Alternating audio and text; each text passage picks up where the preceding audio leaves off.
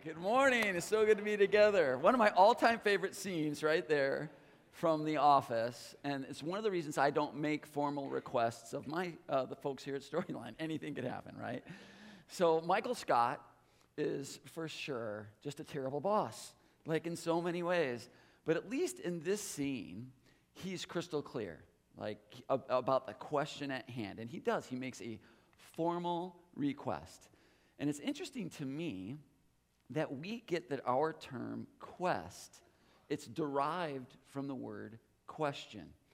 And that means a good question is supposed to set us off on a quest, like in a direction for a purpose. You might say on a mission. And so this morning, I thought it might be helpful for us to wrap up this series of talks we've been doing on questions that God is asking us by morphing it just a little bit into what is God asking of us?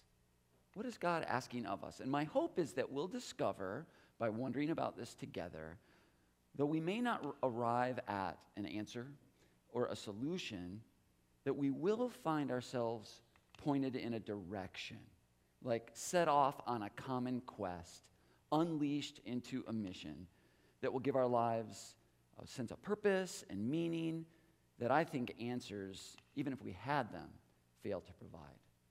So, as I was preparing for today, I was thinking this is like a huge topic, complicated. So, um, I turned to this brand new resource that I heard about, and um, this is what this author wrote about this. The questions that God asks in the Bible serve as opportunities for individuals to gain a deeper understanding of God's nature and plan for their lives and help to bring individuals closer to God. I, I really like that. I thought, wow, that's pretty good. By the way, if you're wondering who wrote it, it was Chat GBT, GPT, the online artificial intelligence robot wrote that. I'm not kidding, that's true. I asked it the question, why does God ask us questions? And I got that in response. It's so good. It's really good, actually, and I'm super excited about it now because I've written my last talk, I think. and more than that, I am now looking online, and you guys help me out if you, if you find this, for Sing GPT. Because if I could find that, we could cut a lot of the fluff around here. So, right? Do we really need this guy? I don't think so. Anyways, but even a robot knows, even a robot knows that when God asks questions, he isn't really after an answer. Or he because he already has the answer, right?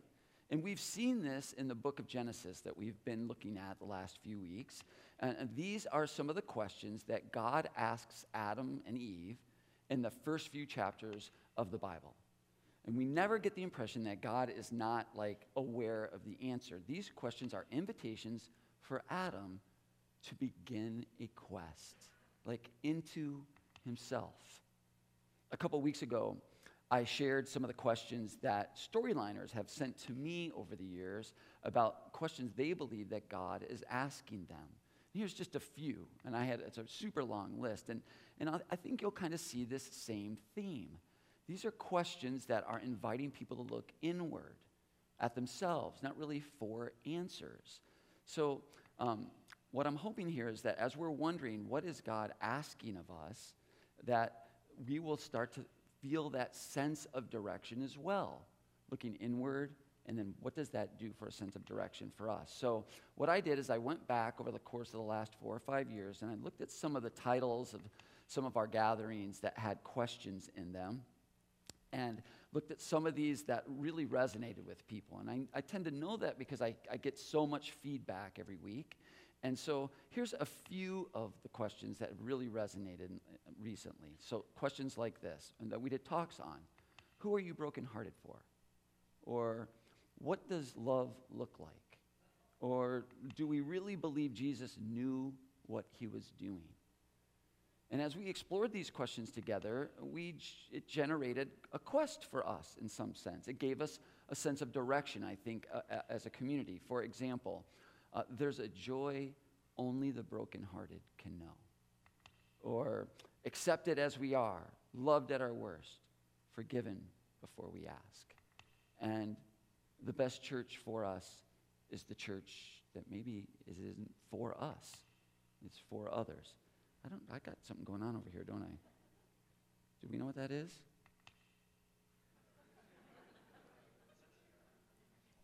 Mike, or a robot. Can I get somebody out here? Figure that out? It's one of your newfangled devices. Unbelievable. Don't cheer for him. He left something on that shouldn't be.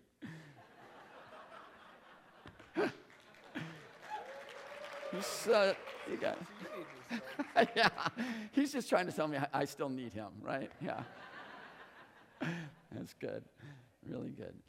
So every year around Thanksgiving, um, I start to pray about what question I'm going to wrestle with for the year, like what question that God might be asking of me.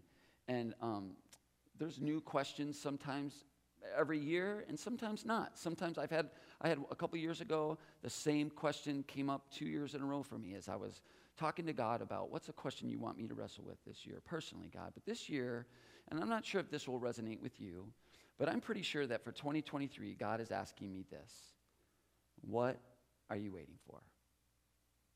What are you waiting for?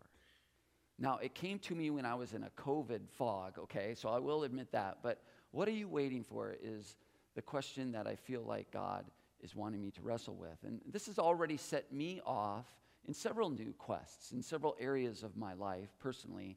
And it's helped me gain some traction, I think, on our question this morning. What is God asking of us? So, what are you waiting for? Is the question that I've been wrestling with. And if you think about it, so much of life is waiting. It's like, since I've been wrestling with this question, I'm like, wow, I, I wait a lot, often. We wait for packages to arrive. We wait for Christmas to come so we can open presents. We can put ourselves on a wait list to get a table at a restaurant or to get a product uh, right when it comes out or when it's back in stock. We wait for a raise or for pr- promotion. We wait in line for food or movies or rides at the fair. Seems like we're always waiting. We say things like, I can't wait. And what that really means is, I will wait for this, right? I will wait for this things. We, we, then we say things when we get it, that was worth the wait. Kids will ask, Are we there yet? Which means they're tired of waiting.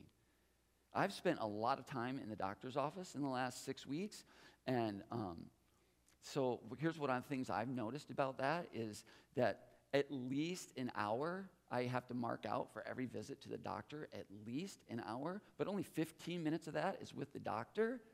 The rest is spent in this special room that we build that we call waiting rooms. Like that's all you do in there. So waiting is a big part of life. Timex, in fact, did a research, um, this was about 10 years ago, and they wanted to look at how much do people wait for different things. And this is what they discovered. On average, Americans spend 32 minutes waiting for the doctor. I guess my doctor's a little slower than that. Um, it just feels like an hour. We spend 13 hours each year waiting on hold for customer service. 38 hours each year in traffic. It's less in Baroda, probably more in St. Joe, okay? But that's, think about that. That's half a day on hold and a day and a half in traffic. The, per, the average person spends seven minutes a day waiting for a cup of coffee. Here's one for married folks, okay? Um, Americans spend 21 minutes waiting for their spouse to get ready to go out, which I would be thrilled with that.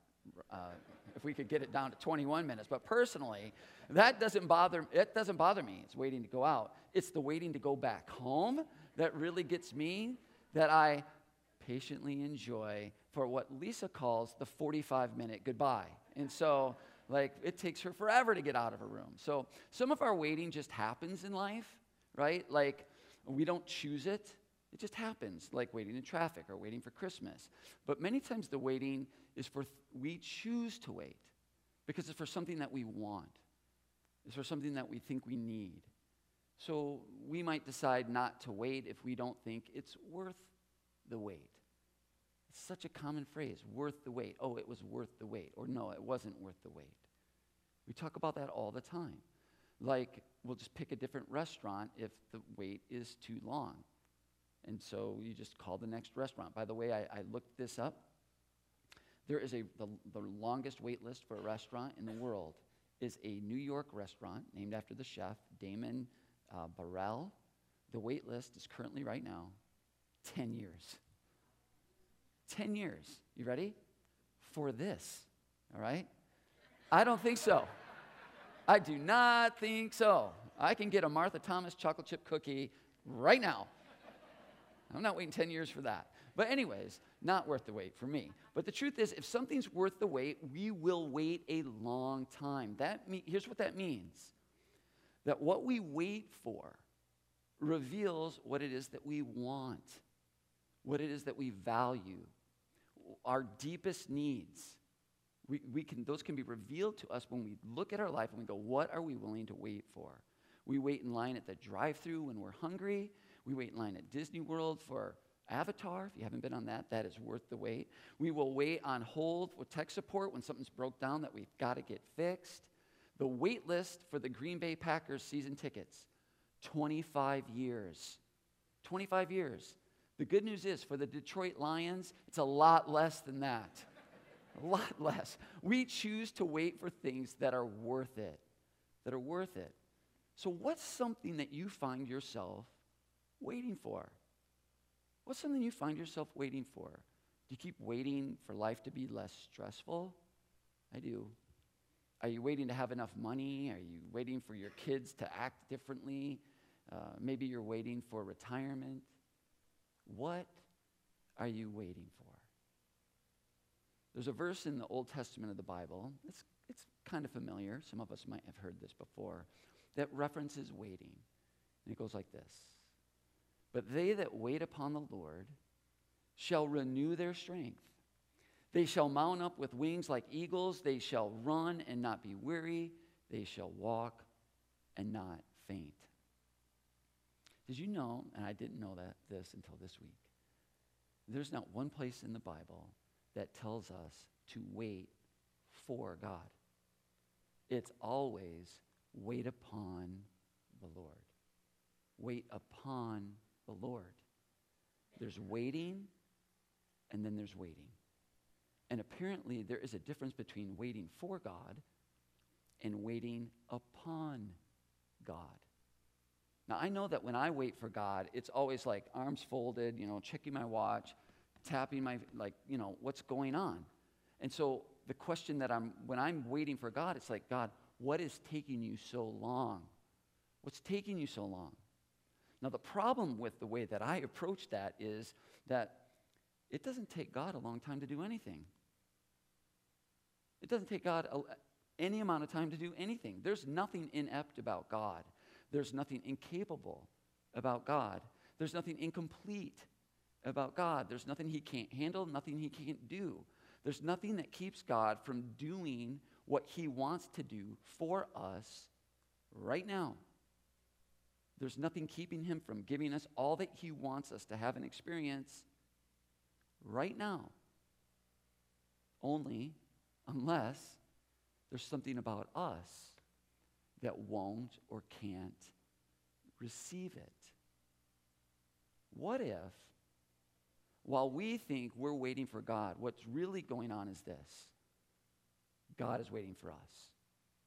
Maybe God is waiting for us to start waiting upon Him. Waiting for God and waiting upon God. What if they're two different things? Waiting for God versus waiting upon God might be a matter of just asking a better question that puts us on like a better quest. Maybe when it comes to waiting, we need to stop waiting like a customer in a restaurant and start waiting like a waiter. And soak that one in for a second. That changes everything, right? Completely changes like how we picture ourselves in relationship to God when we go to him for something. It makes the question not, hey, God, what is taking so long? It makes the question, God, may I take your order?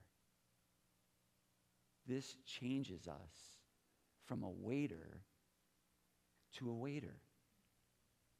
And that's a very different thing. See, here's the thing it's never a question of whether or not God can do something for us when we come to Him with some request. The question is not, the question is, what is He inviting us into? Because waiting upon God requires us usually to do something. To do something. And it could be almost anything. And I don't mean do something as in accomplish something for God so that then He'll do something for us. That's not what we're talking about. In fact, we talk about that all the time as this religious transaction that is not what God is about. But what God does seem to be about when we look in the Bible is He invites us to freely choose to enter into something with Him that changes us in a way that we will and we can accept what it is that He's trying to give us. So I'll just give you a one quick example that is, I think, kind of passive, hopefully, so we don't mistake this as we're doing God a favor and then God will do us one. It might be, all right, that God is waiting for us to wait upon Him. And when we do that, it's to engage in, and take His order, take His direction, receive his invitation. And it might be an invitation to some serious self reflection.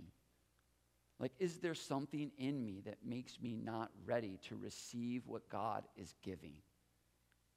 Now, I've used this example before about forgiveness, but um, I think it's a, it's a good one. Years ago, Lisa and I were having a very enthusiastic discussion, and possibly related to her 45 minute goodbyes. And um, finally, Lisa kind of reached across the table, grabbed my hands, and she said, Mike, it's okay. I forgive you. so Lisa was giving me, she was offering me forgiveness. But that doesn't mean I was forgiven. Why? Because I didn't think I needed it. I wasn't accepting it. I wasn't waiting for forgiveness. I was waiting for her to realize she was wrong and I was right. I'm still waiting, by the way, on that one. Just by the way, quick aside on forgiveness that I think is an example of what we're trying to get at here. For, I found this out this week. In Hebrew, the word for forgiveness is makala. I hope I'm pronouncing that right.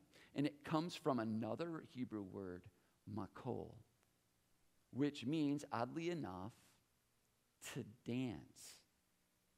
That's where that word forgiveness ultimately derives from in Hebrew.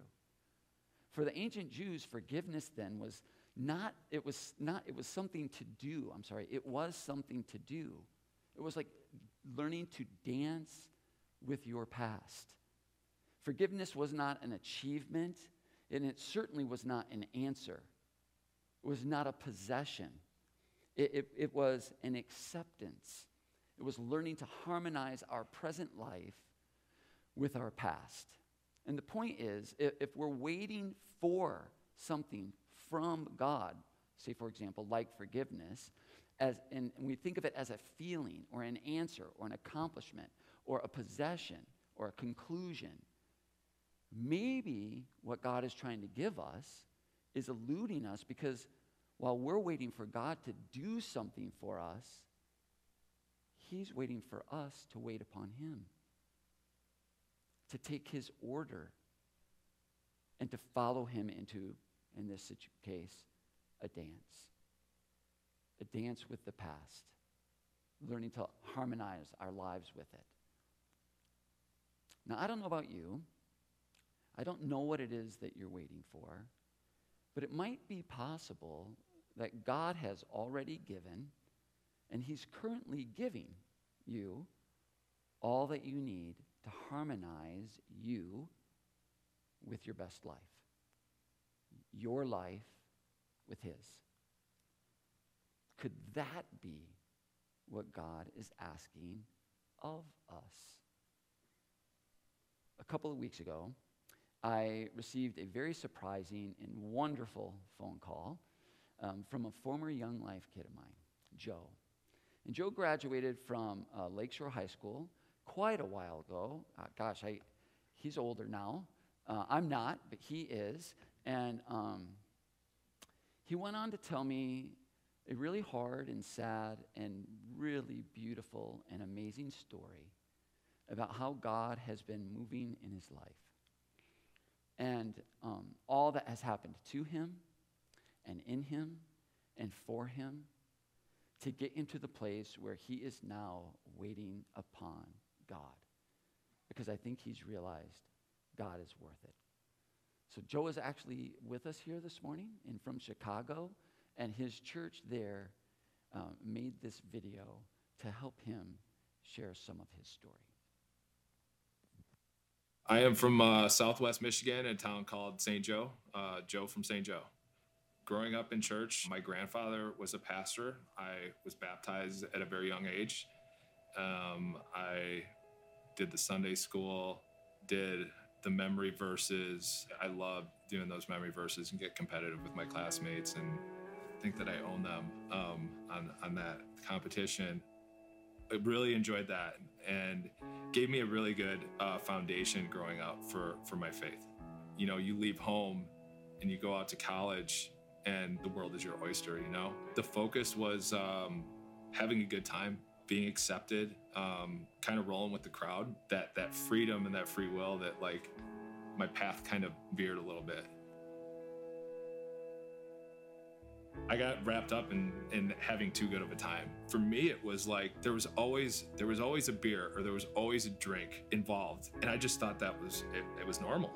I was m- maybe not paying attention um, to some of the things that people had told me along the way about my lifestyle.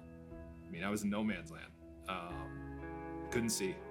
There were there were signs along the way of friends dying through through alcoholism and through addiction that um, man i didn't look in the mirror. But god continued to bless me. I was thankful frankly to be alive after after um, what i put myself through and and maybe even um, the the people around me through. I got married during COVID. I was not a good spiritual leader for um, for that marriage, and I think it took um, a failed marriage um, for me to realize that my addiction and um, I guess my over usage of alcohol and having a good time um, got in the way of of what was most important. The actual uh, rings were exchanged, and we said, um, you know, it was like, can't do it anymore. Um, and so um, it was that next day that um, I threw myself into recovery. Baptism signified a fresh start, owning my mistakes and trying to move forward. I didn't like who I was. I wasn't wasn't hitting my potential and who I know God wants me to be. And the baptism was for me a a washing away of all the all the stuff that I I, I thought life was supposed to be like. After baptism, it's just this idea of living inside out versus outside in, being able to share a story in hopes that it impacts somebody else is like how I've connected with other people in the past and how they've impacted me, and hopefully my story would resonate for them to take a leap of faith.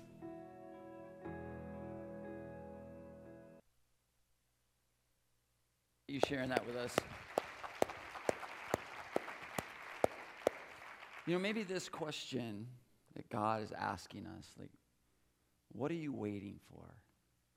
Is this invitation to do what Joe did to take an inventory of our lives, to stop and search ourselves and discover what are we waiting upon?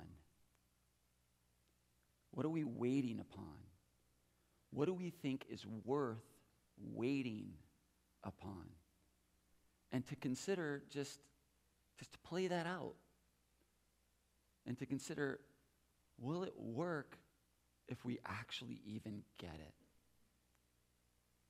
Maybe we need to search ourselves to see if we are waiting for God or is God waiting for us to wait upon Him?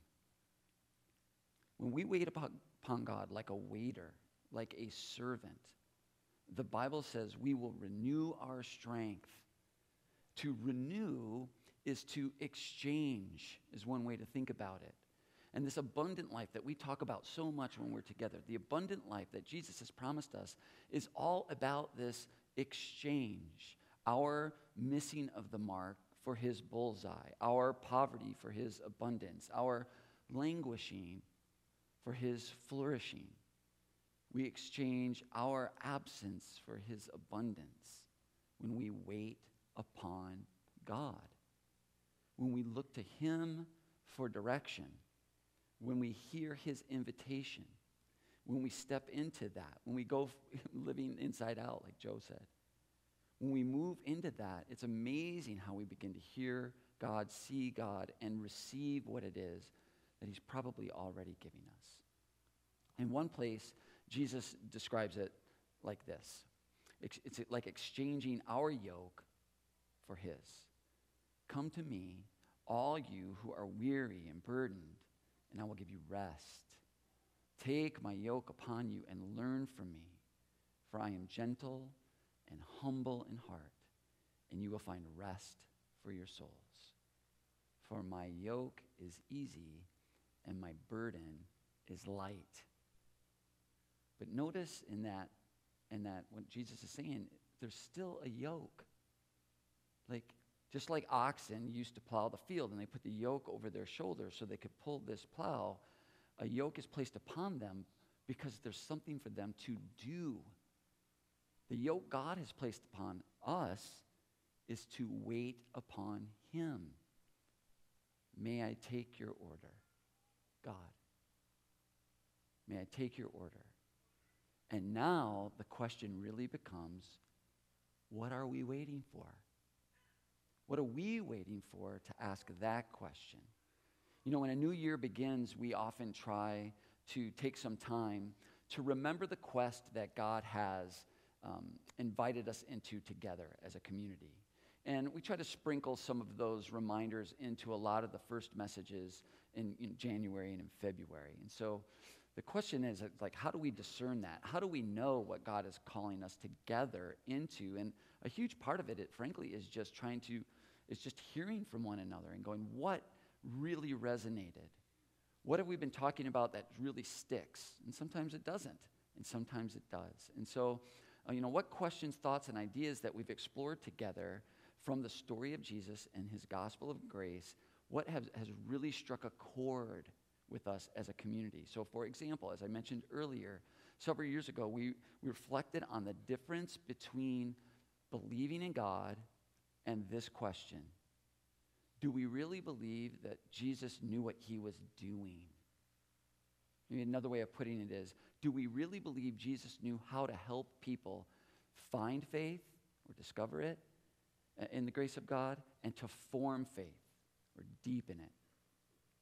And a question like that changes what life is about, and it certainly changes what church is for. From believing, like making sure that we believe X, Y, and Z about God, to looking at Jesus' life, his ways, the how of how he lived and led as a model for us to emulate. Did Jesus know how to run a church, guide and lead a community of people? If so, how did he do that? And what can we do to emulate that in our time and in our place to help anyone and everyone discover and deepen the life of faith? And what we saw over and over again is that, like we saw with Joe here, that when you discover the goodness and grace of God, you're, you are compelled to share it. So, questions like this aren't looking for answers, they're, they're much more like a compass that set us off in a particular direction. A particular direction. Even, you know, the, our question this morning, you know, what are you waiting for? That question probably doesn't have an answer, but it almost certainly will point us Godward in a Godward direction. So, for example, when it became clear that many of us were deeply struck by the question do we really believe that Jesus knew what he was doing? Was he trying to model what a community of faith could look like? It led us into other questions as we looked at how did Jesus then form a community? How did he form a community? What did they do together? How did he help people to, to discover faith and then deepen faith? How did he orient his church and the life of faith lived out together? And it seemed to us like most of the time he was pointing his first followers outward.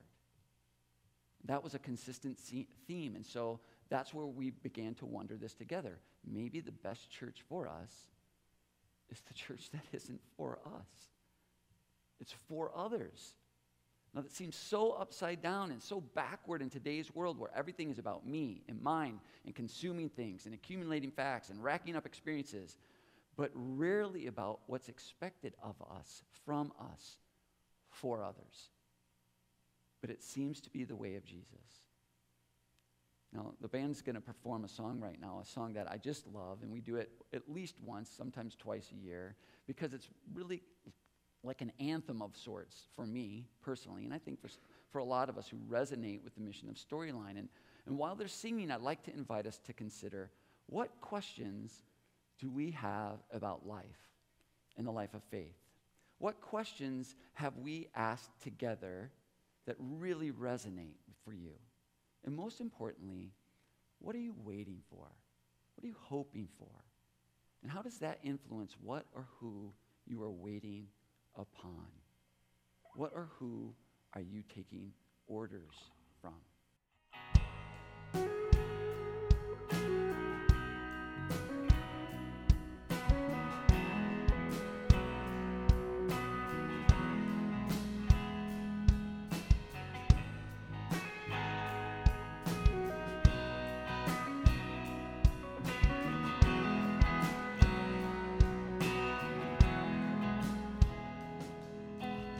I've got a lot of loose ends.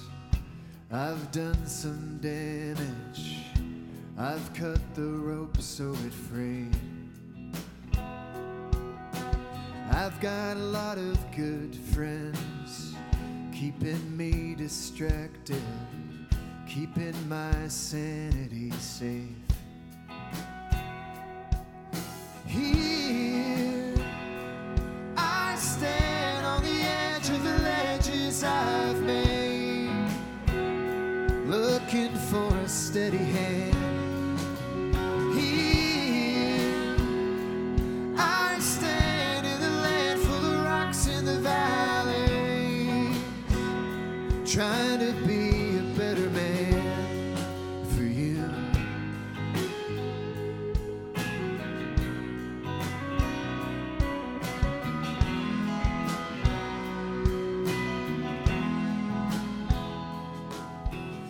I drink a little too much. It makes me nervous. I've got my grandfather's blood. And I take a little too much without giving back. If blessed are the meek, then I'm cursed.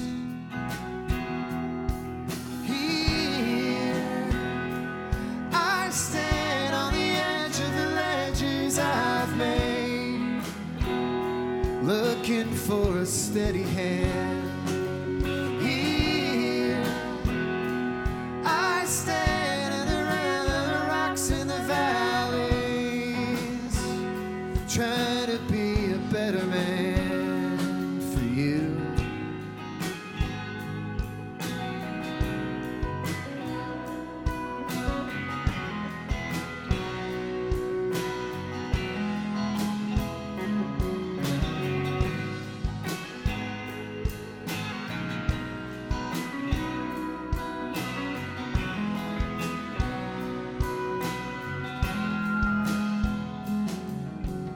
I want to learn how to love, not just the feeling. Here are the consequences. I want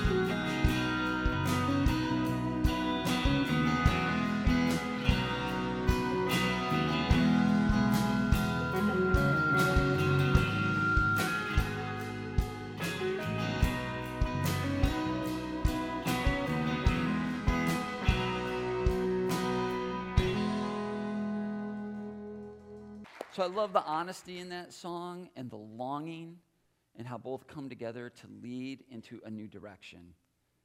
I've made these ledges, I need help, and I want to be better for others. I want to learn how to love. Maybe that is what God is asking of us.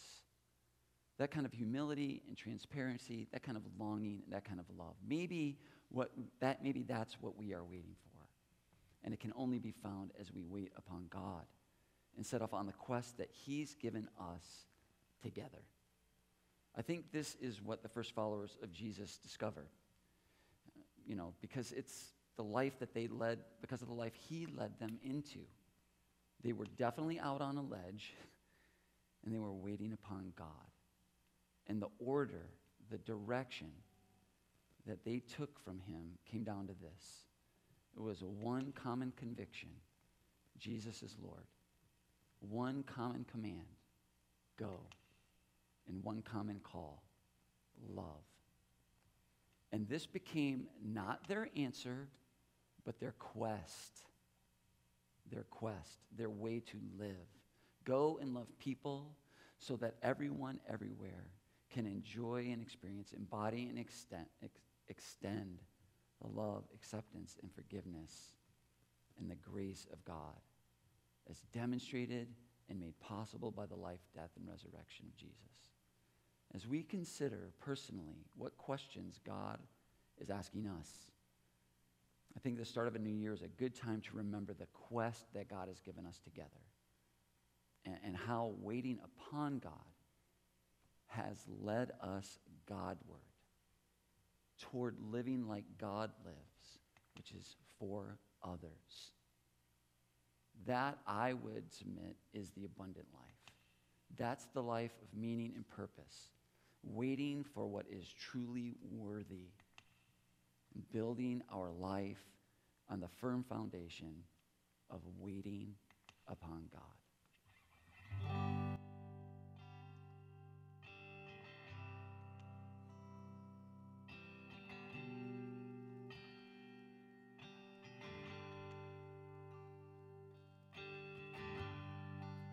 Worthy of every song we could ever sing. Worthy of all the praise we could ever bring. Worthy of every breath we could ever breathe. We live for you. We live for you. Jesus, the name above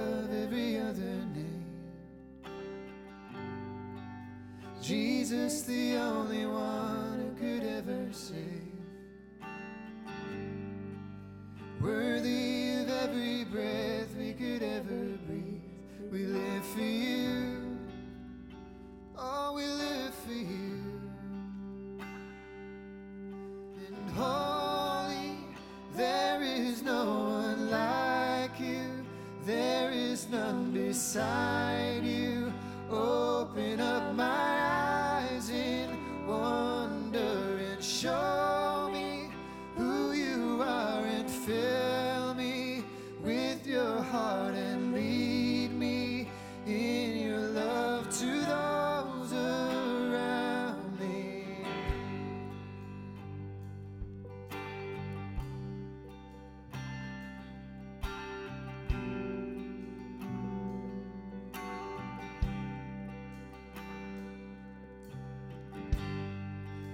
Jesus, the name above every other name. Jesus, the only one who could ever save. Worthy of every breath we could ever breathe. We live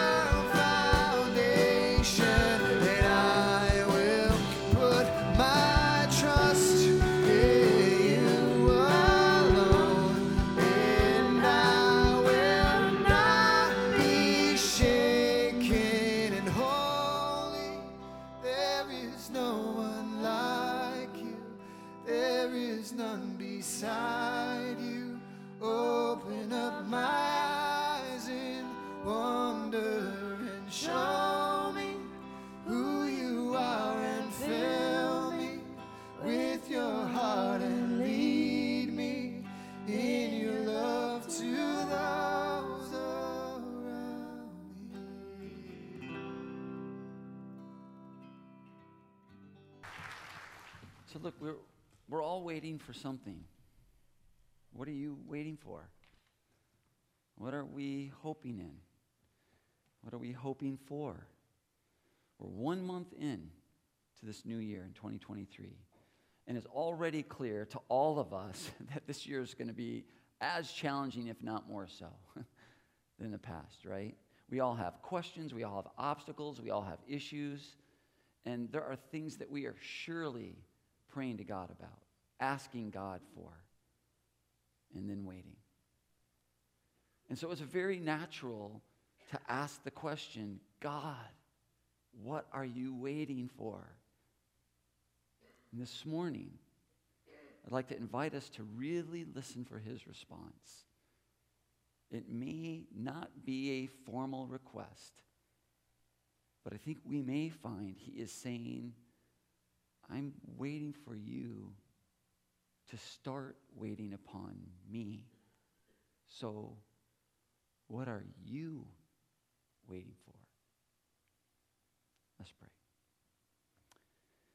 Jesus, we thank you for this time and this place and this opportunity to be together.